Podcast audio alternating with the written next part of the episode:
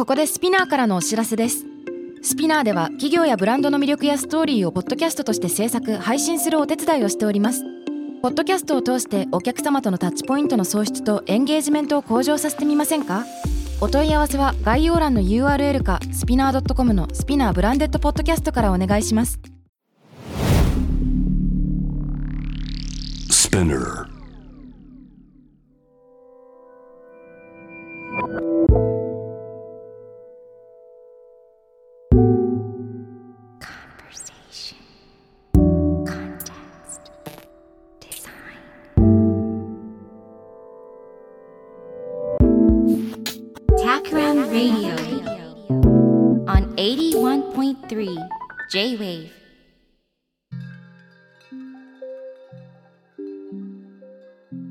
渡邉康太郎がナビゲートしている J-Wave Takram Radio。今回のゲストはクリエイティブディレクターの木本理恵さんです。よろしくお願いします。よろしくお願いします。えー、私たちのん出会いのきっかけを振り返ると、代官山ロータリークラブのうん。忘年会、はい。1年ちょっと前くらいだったかしら。そうです、そうです。ですよね。うん。あの赤い部屋でみんな集まっていて。はい。で、隣の席でしたよね。隣でした。それが初めての出会いですね。そうですよね。はい。そこからは読書会でたびたび出会うみたいな。そうそうそう。この番組でも何回かお話ししている、ブリをさばく 建築家のもとにね、はい。集まりはい、ブリーと本をたしなむ会で、ブリーディングという、はい。ちょこちょこね。ご一緒していますねつつはい。はい。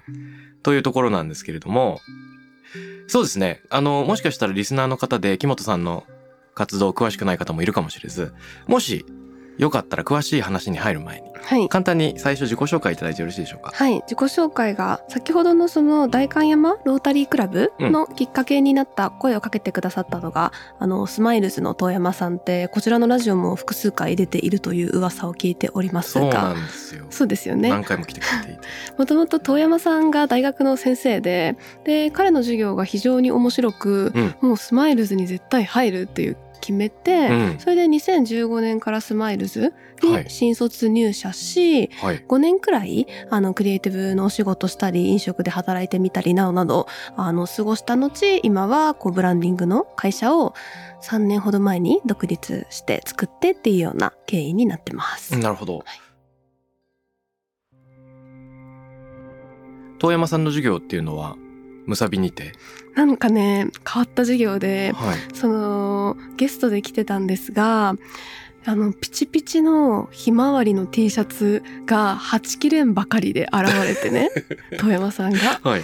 で、私その時大学2年生とかでまだまだウブで和歌山の田舎から出てきたばかりだったので、そんな人間に会ったことがなく、で、どうやら娘さんの T シャツ着てきちゃったみたいで、いやいやいや、間違いないでしょ、それ。あんまり。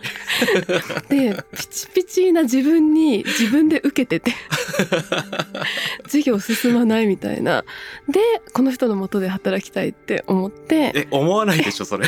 なんかね、思ったんですよ。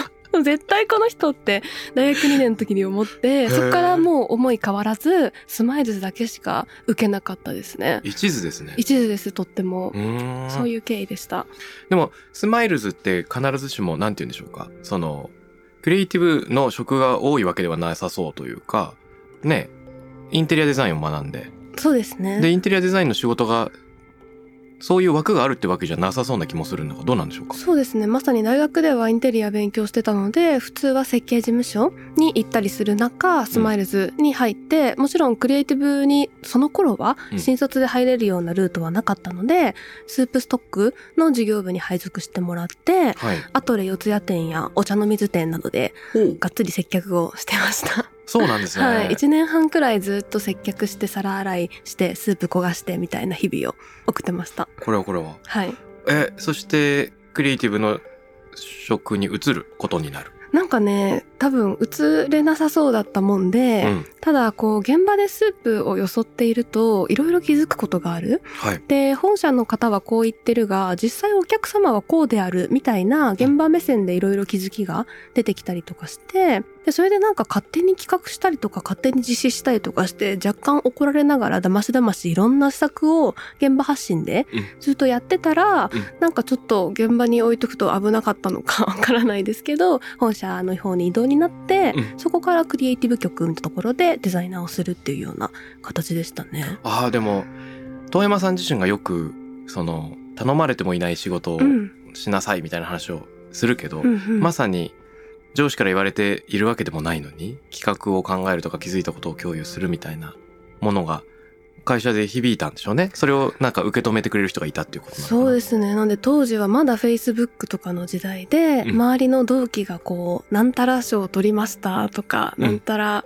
なんかアワード、商店建築乗りましたみたいな投稿が、うん Facebook にちらついたりすると、それを見るたびに落ち込み、SNS 開けず、私はスープを作っていて建築何もやってないみたいなので結構ダウナーに一時期なっていたんですが、うんまあそんなダウナーしてても仕方ないので、こう自分なりに、そのクリエイティブの仕事に行くためにどうすればいいかっていうことを日々考えて、夜まで働いて、夜そのまま24時間のファミレスに行って、うん。ファミレスで企画書書いて、うん。で、一瞬家でシャワー浴びて、また朝から働くみたいな、かなりトリッキーな生活をずっとやってました、新卒当時って。いうかもう、なんかバイタリティっていうか、なるほど、そういう周りの刺激もありつつ、うん。このままよりも何か自分もことを起こしたいっていうのが、も燃えたぎっていたんですね。いや、だって、劣等感で SNS 見れない生活ってしんどいじゃないですうんか。うんうんで、これはしんどいが、周りはね、どんどん頑張っているわけだから、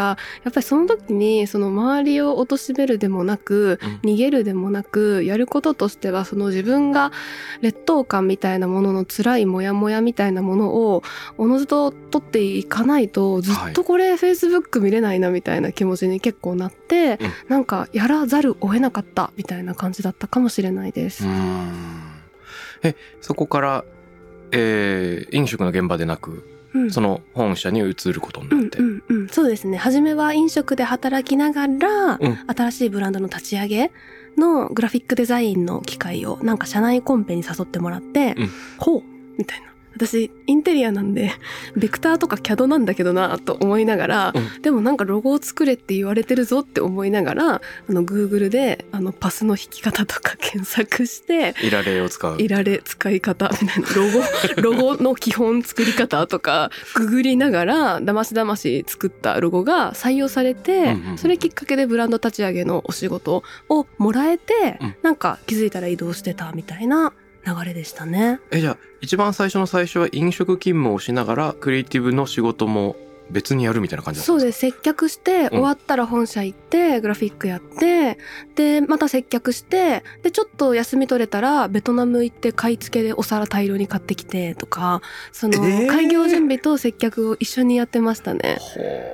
そんな感じでした。え、じゃあ、休みの日に仕事別の会社の、あ会社のってか、同じ会社の別の仕事を休みの日にやるみたいなそう、。すごい楽しくって、なぜなら、ずっと皿を洗っていたものですからね、私。はい。あの、もう皿洗ってた身からしたら、デザインっぽい仕事ができるみたいな感じで、もう毎日有頂天で眠ることもなく興奮気味でずーっとやってましたね。えー、すごいけど。体調は大丈夫だったですか？もうバリバリですね。バキバキでしたね。楽しくて、その、新しいブランドを作る、うんっていうことに、なんだか憧れを持って、その、さっきのあピチピチの T シャツだけではなかったんです。スマイルズに行きたかった理由がね。あ、他にもあるんですそう、あったんです。ピチピチの T シャツも素敵だったけど、やっぱり新しい何者かを作る、うん何らかを作る、うん。かつそれがのり弁かもしれないし、服かもしれないし、何でもいいみたいなところで、新たなブランドが生まれる瞬間っていうのを、その時初めて体感して、うんだから本当になんかアドレナリンで眠れなかった覚えがあります。じゃあ、そこに携わったのがきっかけで、ブランディングの仕事に、こう、ハマっていくというか。そう、なんだか移動した時に名刺なんかもらっちゃったりして、うん。あ、嬉しいと思ってなんて書いてるかなって思ったら、グラフィックデザイナーみたいに書いてて、あれ？私、私インテリアなんだけどなって思いながら、うんどうやらそのだましだましググって作ったロゴによりグラフィックデザイナーという名前が与えられ、うんなんか一旦まずグラフィックデザイナーとして私のデザインのキャリアが、えっと新卒入ってから2年後？1年半から2年後くらいにそういう風になったっていう経緯でしたね。うーん、なるほど、なるほど。いやはや。で、あの、ご自身のクリエイティブエージェンシーを立ち上げるうん。うまでに何があったんですか？それまではもう新規事業を立ち上げやみたいな感じになってて、うん。それこそここ今六本木で収録してますが、うん。文吉六本木さんっていう、あの入場料制の本屋さん。あれの立ち上げとか、うん。アートディレクションとか当時はまだ自分でロゴも作ってたのでロゴとかタイポグラフィーとかも全部あそこのやつはやらせていただいて、あ、そうだったんですか？そうなんです、そうなんです。ああいうクライアントワークの新規事業立ち上げとかをゼロからみっちりやるとかの全体のグラフィックを中心としたブランディング、アートディレクションっていうのを担当したりっていうのをやりながら、社内の、それこそスープストックのイラスト描いたりとか、そういう社内のブランドもやりながらっていうのを両方半々くらいでやるっていうような生活が4年くらい続いていたような気がします。なるほどですね。そして、えーちょうどコロナ禍に入る前後うん。で、ご自身の会社を立ち上げるんですか、うんうんうんうん。そうです。まさにあのコロナ禍くらいですね、うん。なんだか周りの人たちが大変そうでなんかお店に人が来ないなりなんなりだったあとマスクが足りなかったりとか、うんでその時にそのマスクが足りる仕組みを作るプロダクトうん。の開発だったりとかもしくは飲食店にお金が入る仕組み新しい物販をオンラインでやってみようとかはい。そういうので、なんか時間もないしお金もないんだが、作りたいから手伝ってくれないか、みたいな連絡が、パパパパパパパーとこうメッセンジャーにいっぱいピコンピコンとうん。連絡が来て、おっと忙しいな、みたいな感じになってきたと。で、一方、その頃、Facebook では、なんか Facebook の話が多いですが、はい。なんかタイムラインで、あるグラフィックのデザイナーさんがコロナで仕事を失っているので、うんどんな仕事でもいいから彼女に仕事をくださいみたいな、こう友達の切実な投稿みたいなやつを偶然見かけて、うんふむふむなるほどと。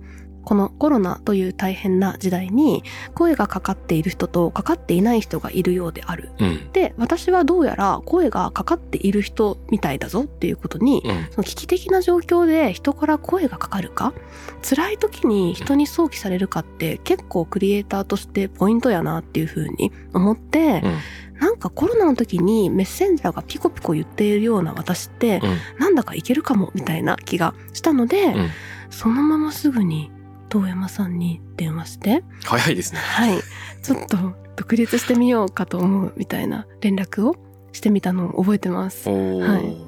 富山さんどんな反応だったですか？いいね、みたいな。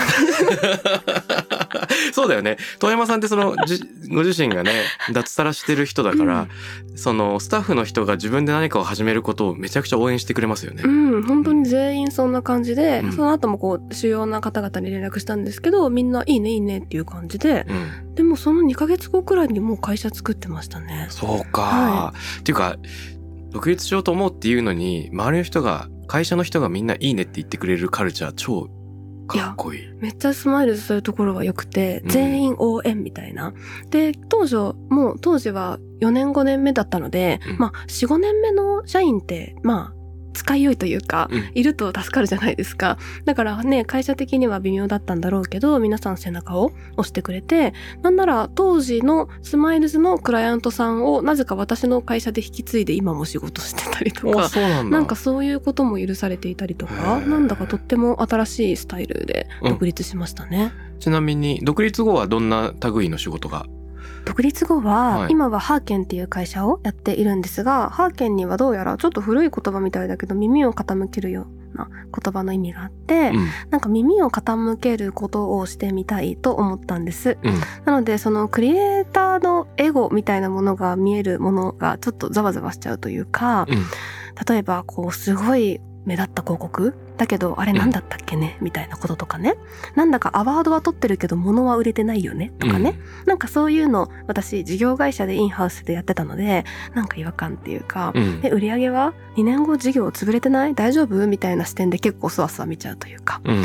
なので自分はそのいわゆるこう広告代理店とかうん。華やかなところ出身ではなく、こう事業会社のインハウスから独立しているっていうところはまあ一見地味なんだがはい。この事業会社でインハウスで事業責任を持ちながらクリエイティブをしてきたっていうところをこう基礎に置きながらその事業主とかクライアントさんの思いに耳を傾けてこうちゃんと派手じゃないけどずっと続くもの、そういうブランディングができればいいななんてことを考えて今の会社を開きなので本当にイベントだったり時には本の想定もするし、うん。こうコスメブランドも作るし、うん。もうあらゆるあとホテルとかいろんなこうブランディングに関わるものは分野問わず今やらせていただいているような状況です。そうなんですね、はい。広いですね、うん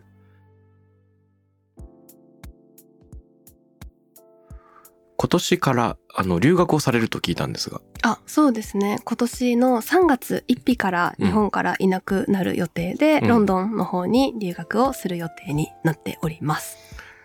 でもあのなんというかクリエイティブの仕事をしていたんだけれども突然留学するということは仕事はどうなってしまうんでしょうか？仕事は去年の8月うん。に一人で北欧に1ヶ月行っていて、はい。でまあそこをいろいろ一人で暗記している中でちょっと私今仕事してる場合じゃないぞみたいな。うん。ちょっとちゃんと大学院とか行って勉強したいことがあるぞみたいな気持ちがうん。めきめき生まれてきてしまい、うん。で去年の9月,、ま、9月に日本に帰国した後、うん。各クライアントさんにご連絡させていただいて半年後くらいで仕事をクローズさせてほしいっていうようなお話をしていたのでもう今ほとんど仕事はクローズに向かっているというようなところになってます。なんというかその いやすごいですね。びっくりですよ。その、さっきのスマイルズ時代に独立を決意してすぐ遠山さんに電話するじゃないけど、うん。今回も北欧旅行から帰ってきてすぐいろんなクライアントの方に電話してうん、決めると早いっていう。そうなんか私のいいところは 自分のいいところをラジオで話し始める。かっこいいと思います。なんか決断する能力と決断したことを実行する能力と、うん。実行したことを継続する能力があるのが自分のすごい好きなところえちょでっと待ってください。ちょっとメモっていいですか、決断、うん、実行実行。継続。おー。あのなんか本当他に何の才能もないんですけど正直うん。決断と実行と継続ができれば、うん。なんか全部うまくいってきた人生だったのでなんかそれは自分の中の大きなアイデンティティ、なので決めたらとにかく実行してそれを続けるみたいなうん。ことにすごい自分の中でパッションを持ってるので、もう8月の北欧はもう後半はもう大学院のことしか考えられなくなって、うん。全然観光しないみたいな感じでずっと北欧でハンバーガー食べながらパソコンで大学院調べまくるみたいなー絶対これ日本でできるやろっていうことをずっとやってました。なるほど、いやーなんというかあのちなみに北欧の旅行でどんな雷に打たれて留学にな勉強したいになっちゃったんですか？北欧は本当すごかったな。そのまず初めにノルウェーに飛び込んで、うん。でノルウェーはほとんど友達一人くらいしかノルウェー人の子いなかったんだけど現地でいっぱい友達ができて、で彼らの森の中のキャビンに連れてってもらって3泊4日ノルウェーのかなり森深くに、うんえっと、6人でずっといて、毎日森で入って、うん。山1個登ってでキノコとベリー収穫してそれでみんなでご飯作って寝て起きて山登って収穫して帰ってきてっていうのを4日間ずっとノルウェー人たちとうん。やっていたんですがはい、その時に彼らのこう自然観みたいなもの？うん裸足で山入るんだっていうこととかうん。あれ？山の色ってこんなに違うんだとかどれが食べれるか食べれないのか知ってるんだとかあと彼らには森の中に自分のお気に入りの場所があるんです。うん。でそれ内緒にしてるんです。なぜならバレたらベリー取られちゃうからみたいなこととかちょっと日本と違う自然観みたいなものが垣間見えておやおやなんだか北欧ってこんな感じなのねみたいなことをなんとなく自分で咀嚼しながら次デンマークうん。のボーンホルム島っていう島でまたデンマーク人たちと森にうん。友達になって入って、あの同じそのスカンディナビアの感じだから、はい。まああの感じかなみたいな。うん。私でキノコみたいに思ったらなんかどえらい強いお酒のボトルとどえらい甘いケーキを持ってきてて、うん。で飲むぞみたいな。でデンマーク人たちは森の中でみんなそれまたキノコ探すんだけど、はい最終号の時にピヨーンみたいななんか口笛みたいな鳥の声みたいなピヨーンって吹くんですよ。ふむ。でピヨーンって吹いたら、うん。みんなでピヨーンピヨーンって吹き返して、うん。自分の居場所を知らせるんですよ。あー。でピヨーンが集中してるところにみんな集まろうみたいな暗黙のルールがあって、うん。でそこに集まってでそれでそのどどえらい甘いケーキとどえらい強い酒を交互にずっと飲みながらタバコをふかすみたいな世界観でめっちゃとても楽しくって。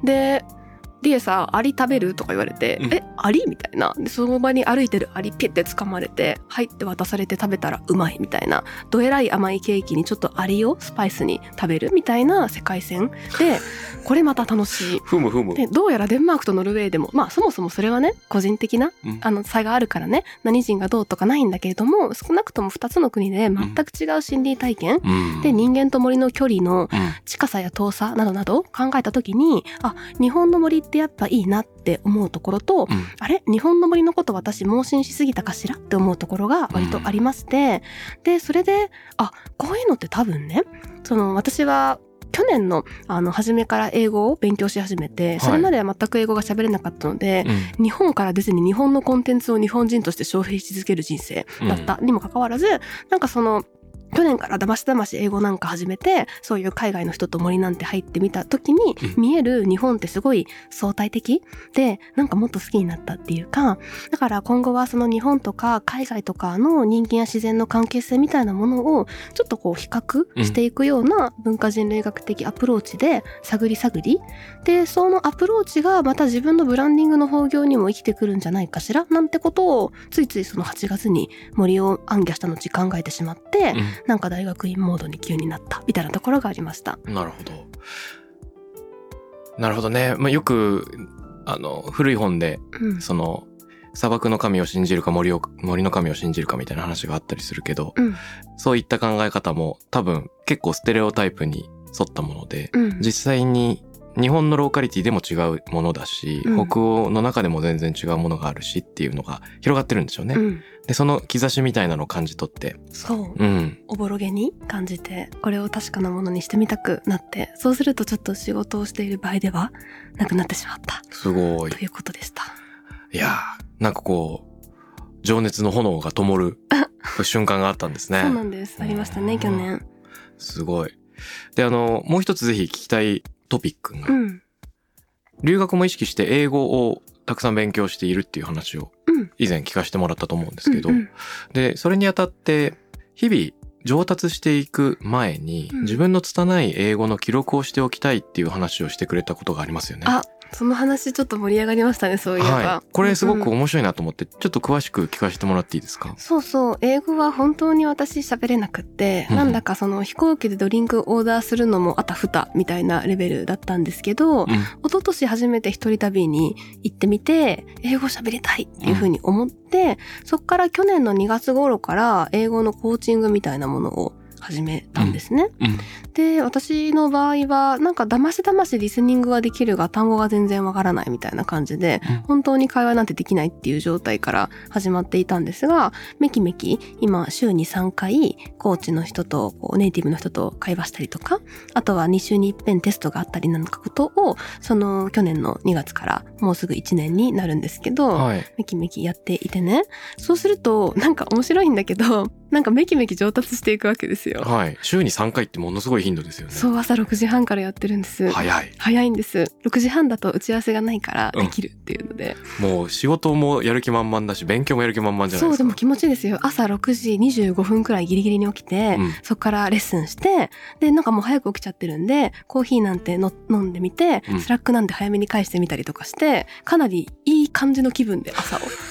生産性高っみたいな。うんで、また自分のこと自分で褒めながら朝を過ごせるので、まあ結構最高なので、うんまあ英語のレッスンを考えてる人がいればぜひ6時6半に。うんっていうのは キーワードかなっていうふうに思うんですが、はい、ちょっと持ち帰ります。はい、お願いします。はい。なんかね、そのね、英語できないし、うん苦手だし、私美大なんでそんなに勉強もね、すごいしてたわけじゃなかったから、その、とっても得意なことではなかった。で、大人になってね、その今31歳ですけど、自分で起業なんかして見てると、得意なことの機会しか訪れないんです。うん。ブランディングが得意だから、ブランディングの仕事が来るし、うんかつそれも私が得意なやつしか仕事も来ないんで、うんあ、得意そう得意そうありがとうみたいなお仕事をいただいて、得意なことをして、パフォーマンスを発揮して、まあ当たり前ですよね、お金もらってるんだから。うん。だから得意なことをしてうまくいくっていう現象に、ちょっと飽きが来た感じ。うん。その時に急に英語みたいなものって全然得意でもないし、そんなに自信もないんだけれども、その得意じゃないものをうん。始めてみて、なんかできないのが初め楽しいんですよ。え、はい。全然わかんない。わあからないのが超楽しい。なぜならいつもわかるから。あ。か、かっこいいな、それ。で、それで、そう思えるものかしら。え、でも孝太郎さんもそうじゃないですか？わかることが多いっていうか、なんか、なんだろう、東京でね、うんこうやってクリエイティブで仕事してると、できることとわかることが増える一方で、なんだか自分がすごい強い人間になってるような気持ちになったりしませんか？うん全くないんですあ、よ。本当に？うんまあでもその話は今いいやあ、。そうだね。ちょっと戻すとね。うん。そう、それで、なんか強かった私、うん無敵だったはずの私が、なんだかできないぞみたいなのが楽しくて仕方なくって、わ、いいですね。からないみたいな。うん。で、まあ、わからないなりにやっていくと、昔わからなかった、うんその英語の YouTube が、なんか数ヶ月後には分かったりとかうん。して、あ、なんだか楽しいぞ、みたいなのがなった時に、自分の明確な成長に気づいちゃったっていうか、うん。もう英語とかじゃない限り、ブランディングの仕事の明確な成長ってないっていうか、うん。独立した時からしっかりクオリティ担保してるので、めちゃくちゃダメだったとこから良くなるみたいな経験でもうなかったところから、うん。急にそういう風になった時に、急にね、そのある日そのコーチングで、じゃあ半年前の映像を見てみましょうみたいな。うん。でも、ひどくて、おー Yes! Yes! Good! Good! Nice! みたいな。なんか、あとんでもない英語の、英語の先生が以前の会話を録画しておいてくれていて、そうそうそうそう。で、一緒に見ようって提案してくれる。そうそうそうそう。半年前とちょっと比べてみようよ。なんか成長してるよって言われて。うん。えー、してないよ。変わんないよ。みたいな感じで見たら、うん。本当に Good とか Yes しか言ってないみたいな。なるほど、なるほど。なんか、I am happy みたいな、なんかすごくて、でも、パッションがあってね、はい。なんかその Yes, good, I'm happy みたいな世界線で普通に会話してたんですよ。うんうんうんうん。で、言いたいことちゃんと伝わってるし、うんなんか仕事の話とか一生懸命説明なんかしちゃったりして、結構面白くって、で、その後、じゃあ先週の録音見てみましょうみたいな感じで見たら、まあ随分流暢には、その頃と比べたらね、なってて、うんあ、こっちもいいな、みたいあ、な。なるほどね。なんかこう、声のトーンが落ち着いちゃって、ちょっと、あーなんかこう、だんだん日本語的に英語が喋れるようになってきちゃってて、うん。で、前より込み入った話なんかもしてて、うん。これもいいな、みたいな。うんで、その時に思ったのが、Yes, good, I'm happy 的な私も好きだし、今のこの感じも好き。で、半年経ったら、今のこの結構流暢っぽいぞってやつが、めちゃくちゃこう、 baby English に聞こえるように、半年後なってるのかなみたいなことを考えた時にね、うん。もう今の私には今しか出会えないんだっていう、これはね、小さい子供がいる親がよく言うんだと思うんだけど、はい。え1歳とか2歳子育て大変じゃないですか？みたいな。でももう今、今だけだからこんなの？みたいな。うん。あれに近いっていうか、うん。その拙い I'm happy で人と仲良くなろうとするそのエネルギーに何か愛しさの類のものを感じたし、うん。今のまだまだ喋れないけど前よりマシな今の状態の自分も悪くないしでここから私英語上手になっていく一方じゃんっていうことに気づいちゃった時に、うんそのなんか拙さ脆さ弱さみたいなもののなんかほころびの美しさみたいなものに気づいちゃって、うん。なんかちょっと愛しくなってきたかそんな話をしたような覚えがありますね。そうですよね。いや、これ最初聞いたとき、すごい驚いたんですよ。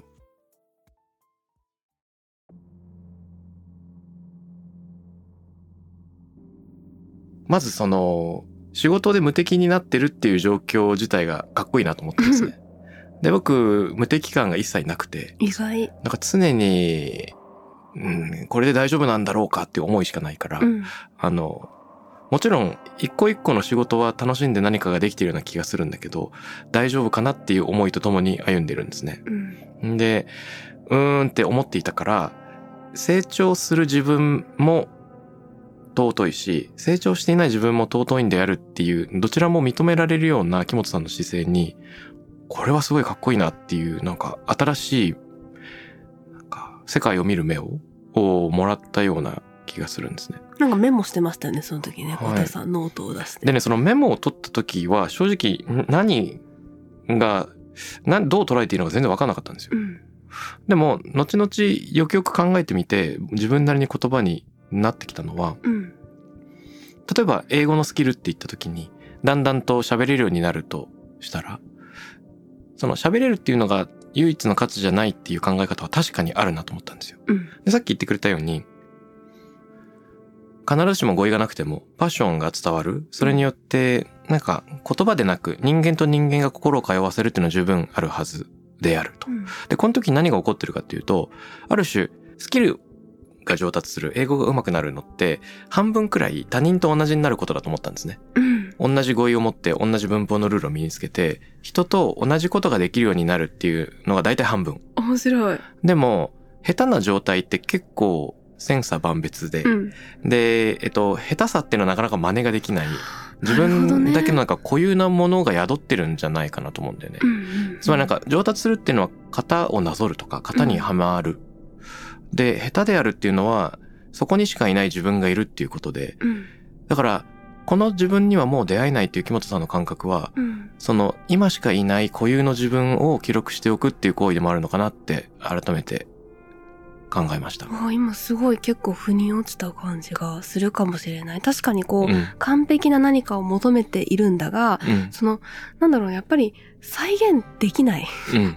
完璧にね。うん。再現できないからこそのユニークネスみたいなものはめちゃくちゃ現れてて、ちょっとそれが愛しいっていうか、なんかでもそれが人間なのかもですね。その再現することができないっていう、んそのなんか欠落に自分が出てしまうっていうことによって、そのフルコピーっていうものが難しくなってくるうん。からユニークネスにユニークネスが重なっていくのかしらとか思うと、うん。なんかちょっとすごい腑に落ちとかもなぜ自分のことが愛しかったのか。うん。なるほど。うんなんかあの、美術の中島先生という方が語ってるんですけど、学生には好きな画家の絵をひたすらそのなぞるように教えていると。うんで、その時何が起こるかっていうと、コピーが起こるんじゃなくて、自分の身体はその好きな作家と確実に違うんだっていうのがわかるって言うんですよね。うんで、一つのストロークを引く線が同じ角度と長さで引けないこととか、うん同じ強さで同じ線が引けないっていう時に、初めて自分の体と出会い直すっていうような。だからなんか、その自分だけの、その自分の間違いとか、うん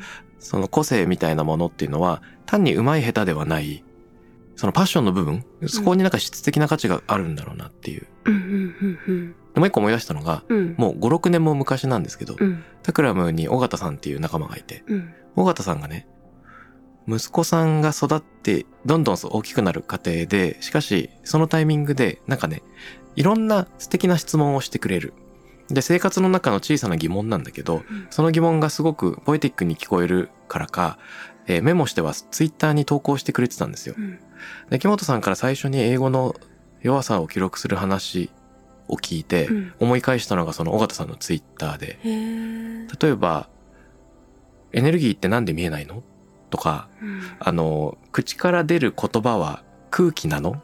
うん。とか、なんかね、あの、これは答えを求めてるのか、うん。ただ、あの、疑問を言葉にすること自体に何か価値があるのかっていうと、なんかどっちもあるような面白いえー思考の探検があるなと思ったんですよね。うん。でこれについても思った。で、あのーこの時、わかんない。その、フニスとは、風船でやるテニスとかね、よく意味がわからない 名言をたくさん彼が言うんですよ。で なんかそれは質問でも何でもないんだけど、こういうよくわかんない質問みたいなのが、うん口から出る言葉は、うん？口から出る言葉は空気なのかっていう、なんうんか哲学的にも響く問いにどう向き合うのか。で、これって科学的にとか、なんか言語学的に正しい答えを丁寧に伝えるっていうアプローチもあるけど、でもそうじゃなくて、いや、そういう世界の見方があるのって素晴らしいなって言って、うん。なんか一緒に冒険に出かけるみたいなのの答え方もあるなと思うんですよ。だからその答えを提供することじゃなくて、うんうんその問題意識を一緒に喜びながら、うんなんか散歩に出かけてしまうような、うんそんな答え、そんな質問との向き合い方があるのかもしれないなって思ったですね面。白い。でもなんかそのエラーというか、うん誤配というか、誤読というか、なんかそういうところにやっぱ魅力を感じてしまうなと思ったり、うん。なんかなので、その、例えばじゃあヨーロッパでお友達がたくさんできたんだが、もしかしたらね、私が英語が流暢だった場合、友達になってなかったかもしれないなってことをたまに思うというか、うん。そうなんか、こっちもいろんな誤配がありながら一生懸命やっているみたいなところに対して、なんかいいなって思ってくれて、仲良くなっていたりね。うん。なんかそういうなんか違和感おもろいみたいな、なんか結構なんか笑ってくれる？それは別になんか、なんか、お前バカだなって、こう、あざけ笑うっていうよりは、おもろいね、それ、みたいな感じでうん、笑ってくれるみたいな、そのなんか私の拙い英語を笑ってくれて友達になれる感覚と、そのツイッターの不思議な問いみたいなのにふふってなっちゃう感覚って、その、その笑ってることが、その能力の欠如とか、うん。エラーを笑ってるんだけど、でもすごい優しい笑いみたいな、なんかそういうので人が仲良くなったり、うん癒されたり、そういうこともあるのかしら、なんてこと思いました。あ、なるほど。つまり、必ずしも言語に秀でていないっていう弱さうん。は、自分のものでありながら、あの、人と分かち合うものでもあって、うんで、弱さの開示によってより近づくっていうシーンが起こり得ますよね。そうですね。まさにそうだったかも。その時に弱さを開示して、普通はね、自分の弱いところを人に笑われるって結構ショックうん。なはずなんだけど、なんだか私嬉しかったんですよね、その時。うんあれは多分その空気とか、あと、はい。笑いの根底にあるリスペクトみたいなものをうん感じたから、弱いことを人に笑われて嬉しいっていう謎の状態になって、ベストフレンドになっていったのかななんてことも思ったり。え？それ気になる。お根底にリスペクトがあって、うん。で、なんか心理的安全があるから、うん。たとえ笑われても、うん。馬鹿にされてるのではない。そう。うん。お前なんかそのタイミングでそれ言うの受けるよ、おもろいみたいなな感じ、が、なんか嬉しかった？うんで、それが多分文脈が違ったら傷つくっていうか、じゃうんあ例えば空港でこうゲート通るときに私の英語がダメで全然伝わらなくて、で、はっとか言われたらうん結構ショックうんじゃないですか。その英語のす拙さを笑われるという事象で言うとね。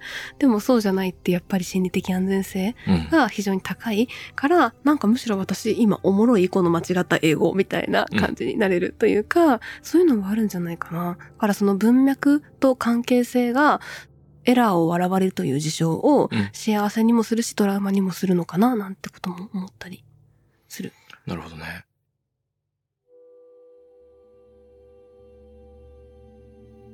弱さを、うん、分かち合える友達、うん弱さを分かち合える英語の先生、うん。弱さを分かち合える自分自身うん。みたいなものと、それをなんかこう、めでるっていうの大事だなって今聞いてて思うんですけど、うん。個人的には結構難しいことでもあると思う。うん。すぐに自分に何かの結果を期待してしまうと、うん。それは一見完璧主義に見える逃避だとも思うんですけど、うん。すぐ自分に何かの結果を期待すると、失敗が怖くて挑戦自体ができなくなってしまう。で、むしろ、失敗とか、なんか挑戦とかあんまりどうでもよくて、まあなんかやってる。うん。なんかただただやってるっていうことの継続の先にしか実はじ上達はなくてう、ん。なんかその、うん、これってさ、めちゃくちゃのっぺりした言葉で言うと、うん。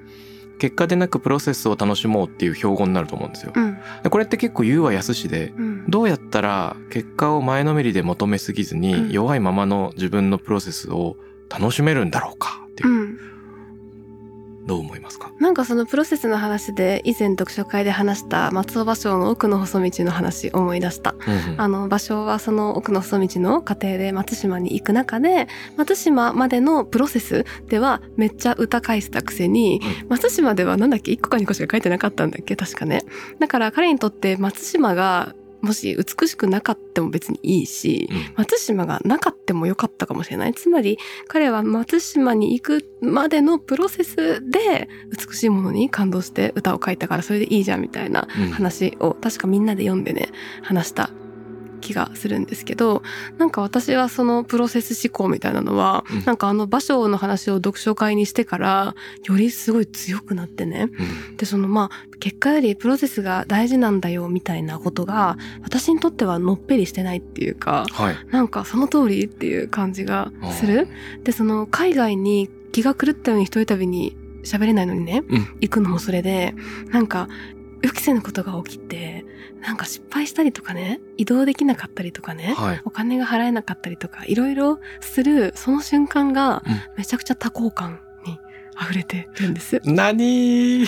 超楽しくてね。な、で何？前なんてねその、ネットが繋がらなくなっちゃってノルウェーの後半ではい。でネットが繋がらないままだましだましデンマークに移動したんだけど、うんデンマークでもずっと私ネットが繋がらなかったんです。ほう。でネット繋がらないとさすがに Google も開けないし、うん乗り換えもできなくて、うん。ちょっともう結構お手上げででかつ荷物もすっごいもう1ヶ月分だから重くて、もう重い荷物を持ちながらネットが繋がらない中デンマークに着いちゃったみたいなうん。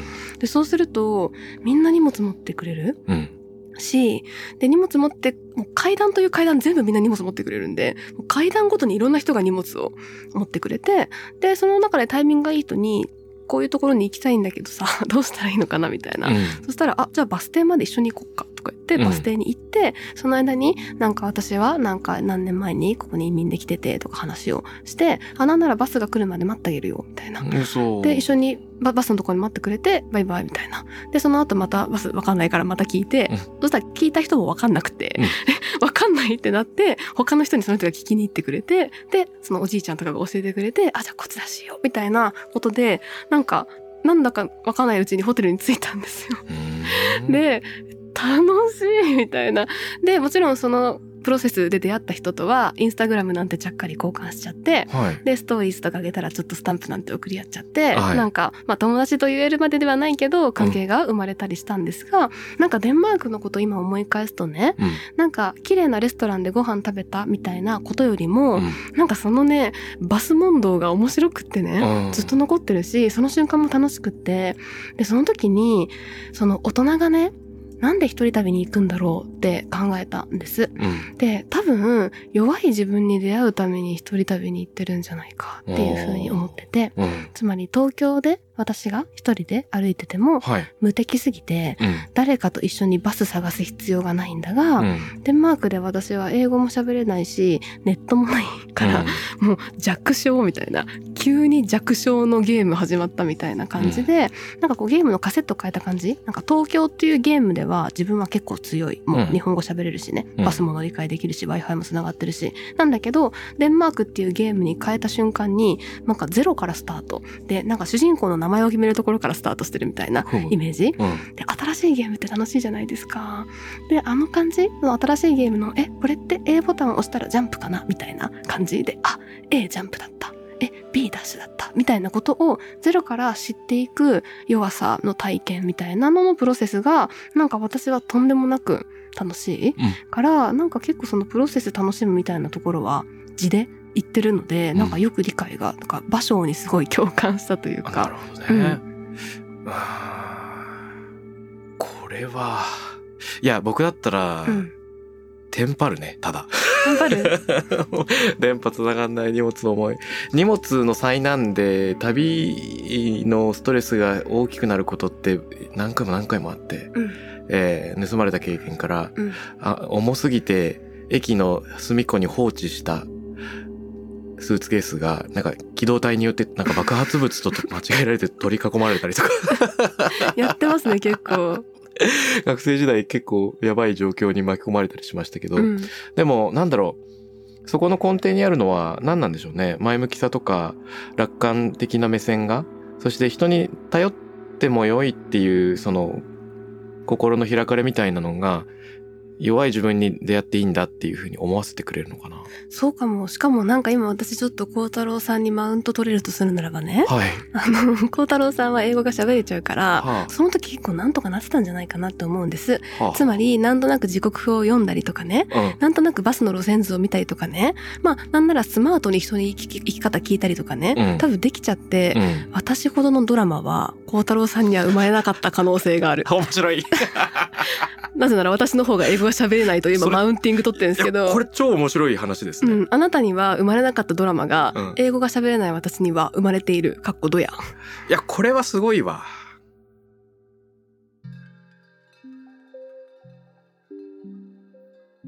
あのー数ヶ月前に、うん。綿谷エリナさんというパーソナリティの方にゲストで来てもらったんですけど、あの、ポリグロットって何カ国語も操れる人で、あの、語学についても話したんですけど、やっうんぱりその、最終的には、やっぱり一致したのが、うん喋れるかどうか、テクニックとしてどうかっていうよりも伝えたいことがあるかどうかでしかないよねっていう話は常々していて、っうん。てなった時に、その思ったことが言えるかが大事なのではなくて、うん。その、その人と共にある時にどんなメッセージがあり得るかっていうのが思い浮かんでる方が大事で伝えられなくてもいいというかね、っていうのは本当強く感じるんですよ。で、えっと、今教えてくれたこと、あの、喋れるっていうのが答えなんじゃないっていうのも、なんか抽象的にはそこにつながっていて、なんかできることで逆に見えなくなっていくものが多々あるし、出会えなくなっていくものが多々あるっていうのは、なんか弱さを称えているからこその違う世界にアクセスできるっていうのってめちゃくちゃ前向きなんだなっていうのがね。痺れました。ね。だから、孝太郎さんにしかアクセスできない世界がもちろんあるんだけど、うん。一方で私のこの無力感がもうもはや無敵みたいなところで、いや無敵すね。なんか孝太郎さんにはできないうん。種類の旅を私は一人で楽しんで、プロセスを謳歌してるみたいなところがあるのかもと思うと、もうまた半年とか経ったら私、英語上達しちゃって、もうそんなロマンチックな旅ができなくなって、そうすると多分今度は英語が通じない国に行くんでしょうね。みたいに、そういうふうにみんなどんどんどんどん自分が弱くあれる場所を探し続けてるのかもしれないですね。そっか、僕今年は自分が弱くあれる場所を苦しまずに楽しむっていうのをもっと意識してみるようにします。あ、どこ行きます？そしたら弱くなれる場所、どこですか？ゲゲゲ。やっぱり、まあ下手なギターを苦労するとかかな。いいですね。うん。ね。それはいいかも。私も実は先日ピアノを突発的に買ってはい始めて、なんかめっちゃ下手で、めっちゃ下手でうん超楽しい。いや、そこ、そこが木本さんのかっこよさですね、多分。その下手さごと、うん下手さを丸ごと楽しめる。で、それをね、聞いて、うん。僕はもうびっくりして驚く。うん。で、やってみたいと思う。多分最初からそうなれないと思うんだけど、世の中にそういう人がいるんだ。そういうふうに世界を見てる人がいるんだって思うだけで、なんか勇気が湧いてくる気がします。うん、確かに確かに、うんね。できないことの価値ってとんでもないですね。ね。うん。できるは一通りだけど、できないっていろんな種類のできないがあるから、う個性的で面白いですよね。ん。ね。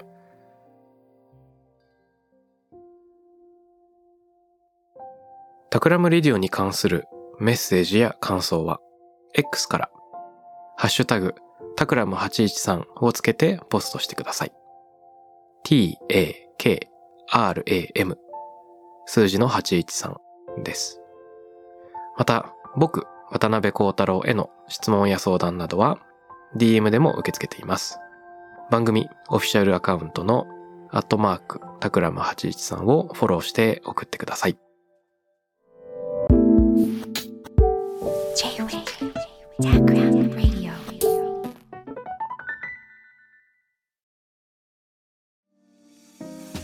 ここでスピナーからのお知らせです。